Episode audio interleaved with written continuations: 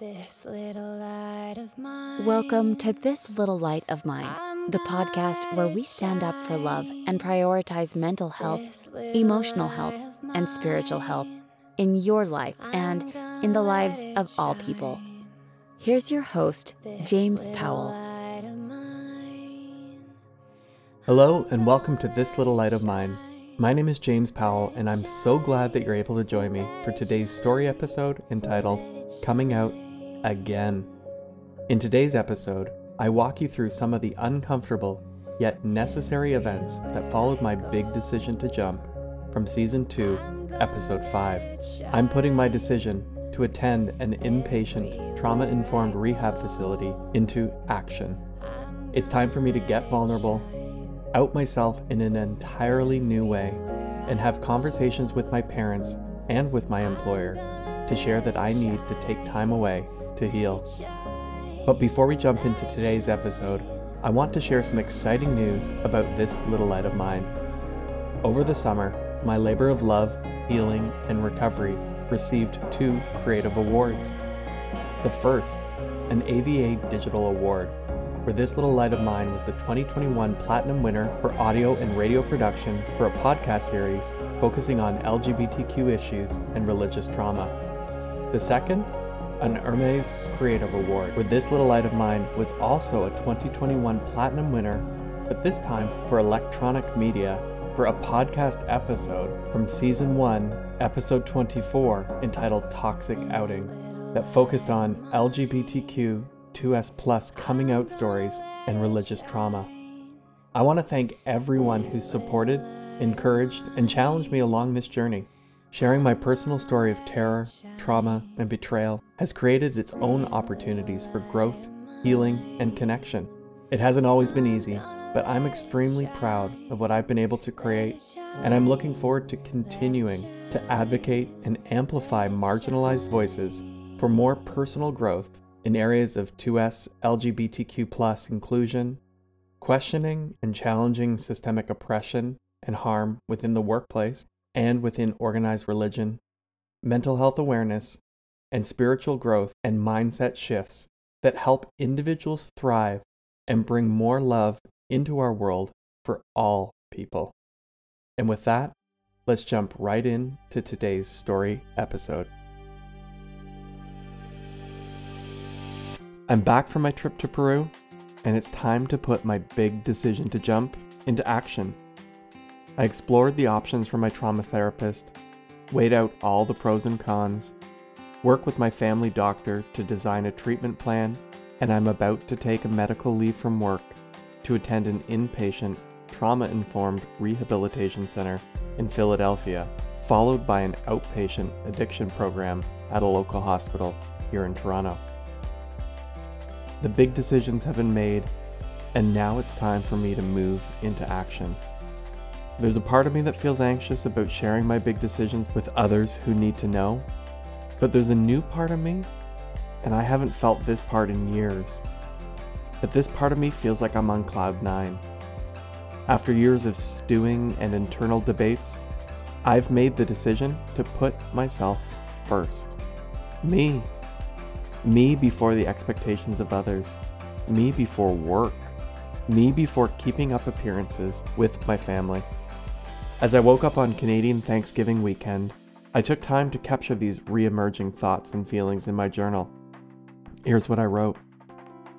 Today, for the first time in ages, I woke up excited for the day.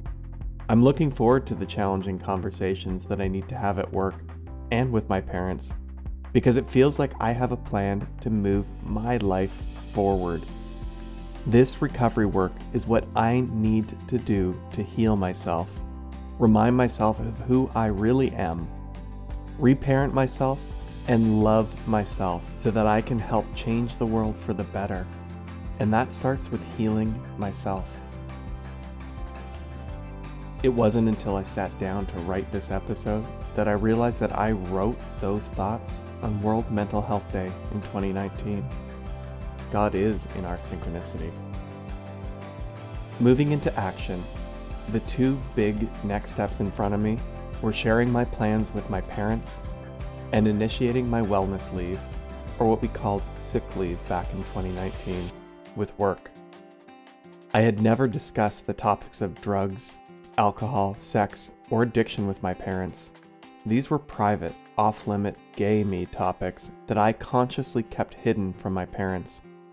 After being raised to believe that all gay people were deviants, who were going to live a life of deceit, addiction, and sickness, I never, ever wanted to give any ammunition to anyone that could possibly result in a, honey, we love you, but we told you this was going to be the result of your sinful lifestyle.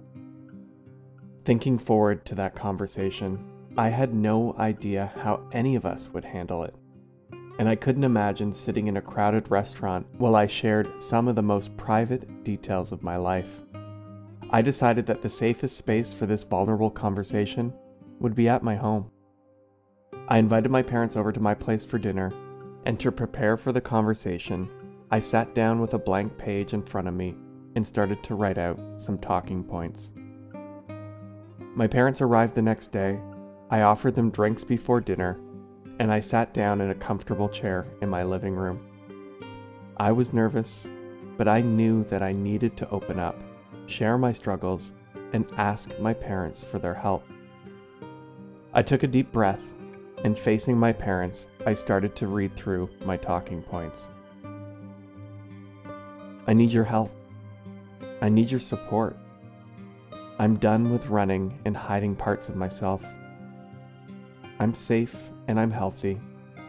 I didn't want to freak them out with how serious this conversation was going to be.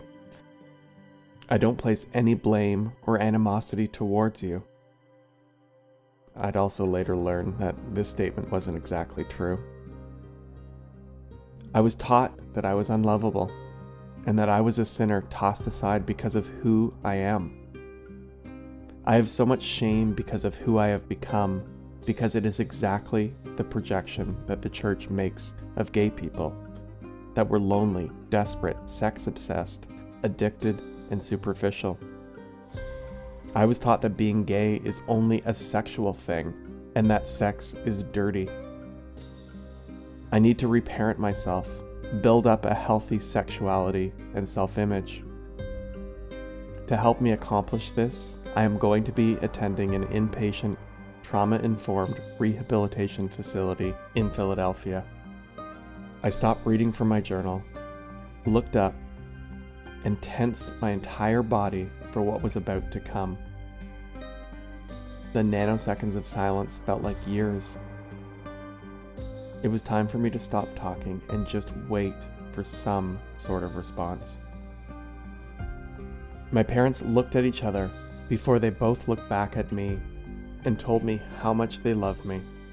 They continued by assuring me that none of what I just shared changed that in any way.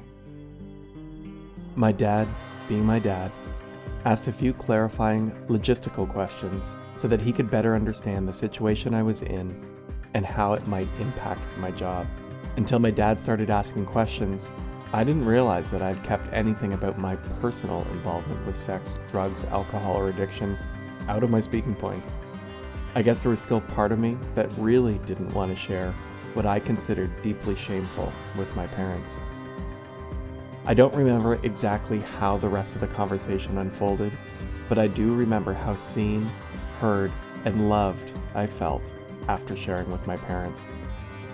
As we closed out our conversation, I went back to my speaking notes and I shared, "This is why it is desperately important that all children feel loved and fully accepted from a young age.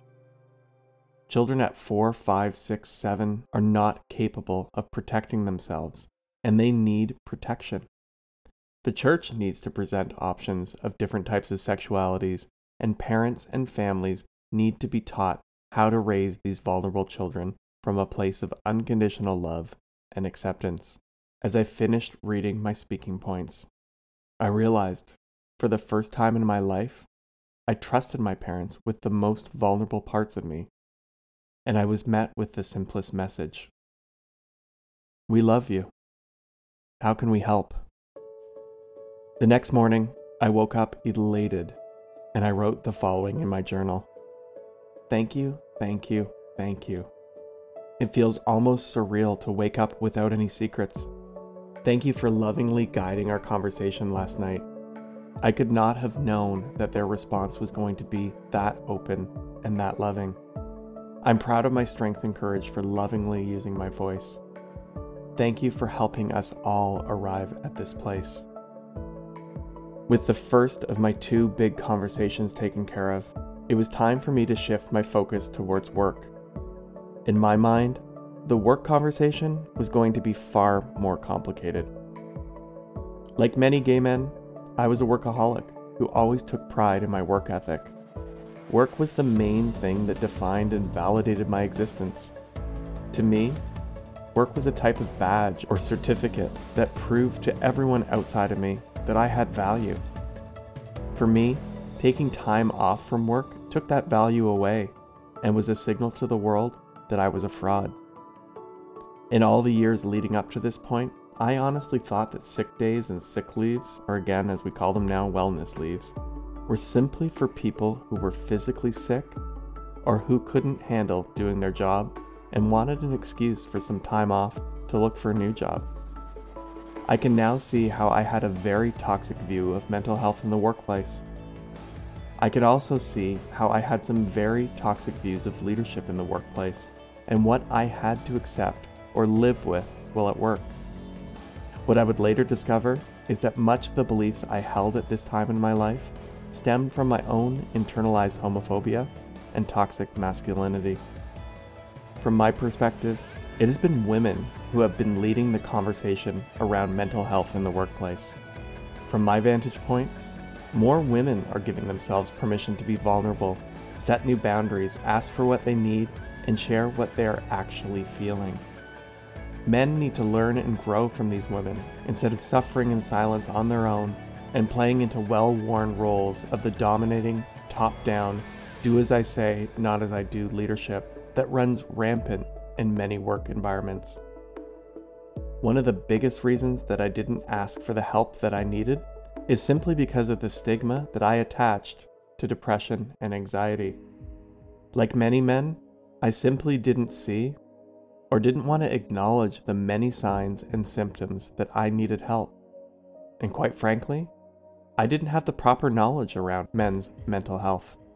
One of the largest stumbling blocks for men in understanding their own challenges with mental health is that the symptoms of mental health issues can present differently for men than they do for women. For example, men who may be experiencing depression or anxiety may be more irritable or angry instead of being more withdrawn or sad. Many men, including myself, attempt to cover up and escape these feelings by doubling down on work, or through other numbing activities like alcohol, sex, and drugs.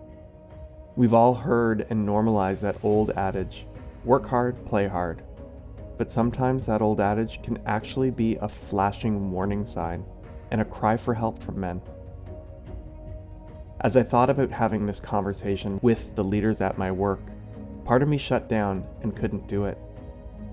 This part of me considered an elaborate plan of falling down a flight of stairs in the work parking lot so that I had some sort of demonstrable physical injury. In my mind, at that time, this part of me was convinced that it would be easier to talk about needing to take time off to deal with a physical injury than to ever, ever have a discussion with my employer about needing time away to take care of my mental health. We talk a big game when it comes to mental health in the workplace, but I'm not convinced that we're anywhere close on the day-to-day, walk the talk, or on much of the follow-through, especially for men. Thankfully, I didn't follow through on any of my fear-filled thoughts, and instead, I reached out to friends. I had a couple of friends in recovery who had already taken leaves from work themselves, and other friends who'd worked in human resources roles. Reaching out and asking for help from these humans helped to illuminate my path forward. As I spoke to these friends, the impending thoughts of doom started to lighten up a bit. I learned that when you go on a health leave from work, that you're not required to share anything directly with your employer. All communication is done with the insurance provider. Learning this new information started to alleviate some of the anxiety of having to have a deeply personal conversation with any superiors or H R team members that I didn't fully trust had my best interest at the top of their priority list. Instead of having to share any specifics with anyone at work, all that was required of me was to let my boss and team know that I required to take some time away from work so that I could take care of some deeply personal medical issues. Part of me was relieved that I didn't have to get into anything personal, but there was another part of me that was activated by not sharing the full details of what was going on. Being raised in the church, I was taught that it was my responsibility to justify, explain, and get approval from those in charge. It felt so strange for me not to get into any of the details, even though there was no part of me that wanted to disclose any of the deeply personal details to anyone at work. This small catch twenty-two, or damned if I do, damned if I don't, was a tiny foreshadowing of the new type of uncomfortable growth that was waiting for me as I headed off to rehab. I'd also soon discover that much of the issues that I thought I was going in to cure in a rehab setting were only the symptoms of a much deeper wound inside of me that was getting ready to make itself known.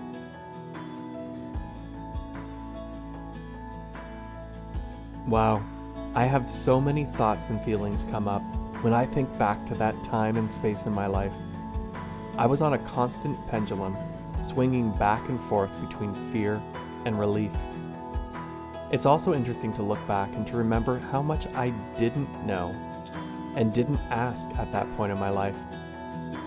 I simply placed my blind trust in doctors, therapists, work leaders, and a whole host of other types of quote-unquote people in authority, because that's what I was raised to do.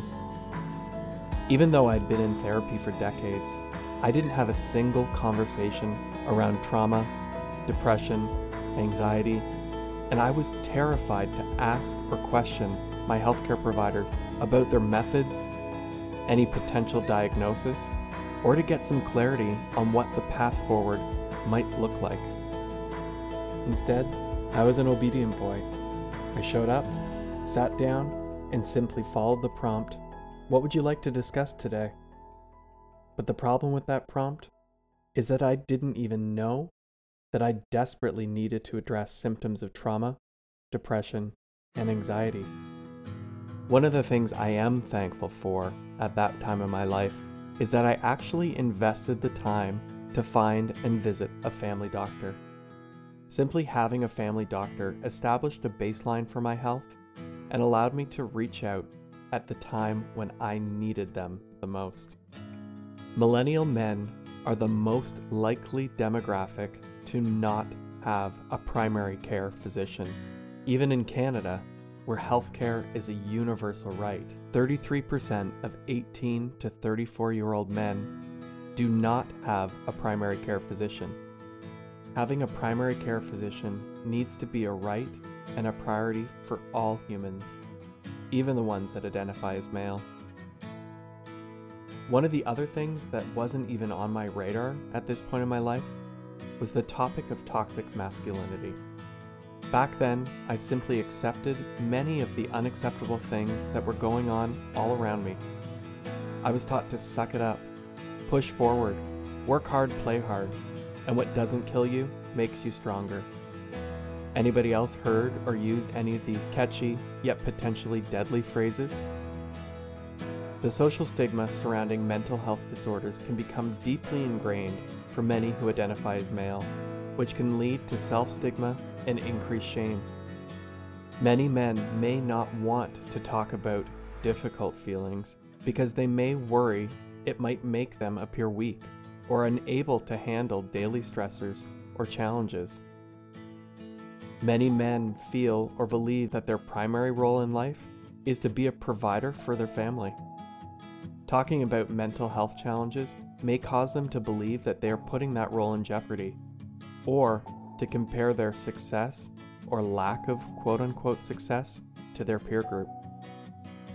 Many men are also taught from a very young age not to cry or to express many of their emotions.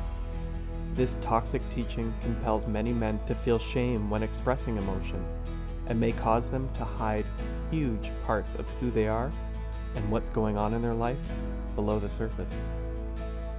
Our widely dysfunctional definition of gender norms, and specifically toxic masculinity, may be why men are more likely to underreport symptoms of depression, and why those who identify as male die by suicide at rates of three to four times more than those who identify as female.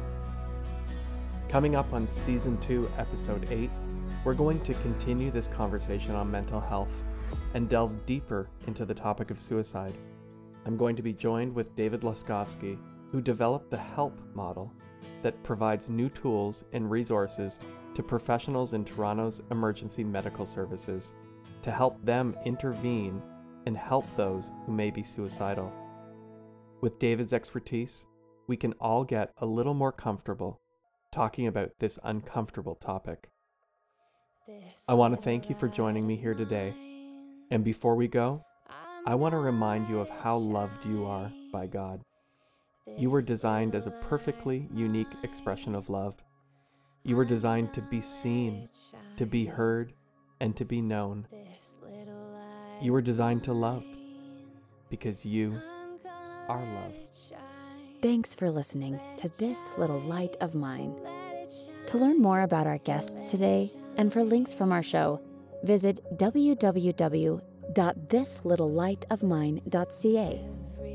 If you enjoyed this episode or feel that it could bring love and acceptance into someone else's life, please like, rate, review, and share so that we can build our community and bring more love into the world for all people. Now go and let your light shine bright, because you are loved.